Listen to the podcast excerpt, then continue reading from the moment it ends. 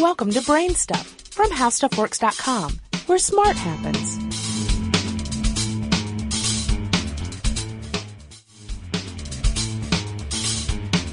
Hi, I'm Marshall Brain with today's question. How are the Voyager spacecraft able to transmit radio messages so far?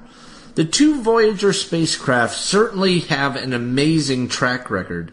They were sent to photograph planets like Jupiter, Saturn, and Neptune, and they've just kept on going toward the outer edge of the solar system.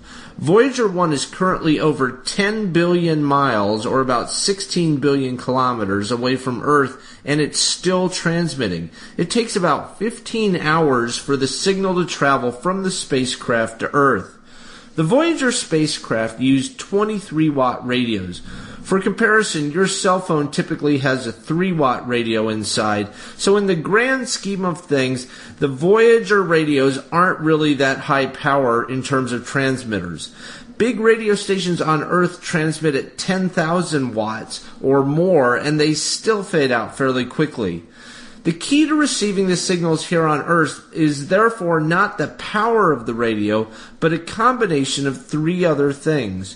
First, NASA is using extremely large antennas. Second, those antennas are directional and they point right at each other. And third, the radio frequencies used by Voyager don't have a lot of man made interference on them. The antennas that the Voyager spacecraft use are huge. You may have seen people who have large satellite dish antennas in their yards. These are typically 2 or 3 meters or 6 to 10 feet in diameter. The Voyager spacecraft has an antenna that is 3.7 meters or about 14 feet in diameter and it transmits to a 34 meter, 100 feet or so antenna on Earth. The Voyager antenna and the Earth antenna are pointed right at each other. When you compare your phone's stubby little omnidirectional antenna to a 34 meter directional antenna, you can see the main thing that makes a difference in getting signals back from Voyager. The Voyager satellites are also transmitting in the 8 gigahertz range, and there's not a lot of interference at this frequency. Therefore, the antenna on Earth can use an extremely sensitive amplifier and still make sense of the faint signals it receives.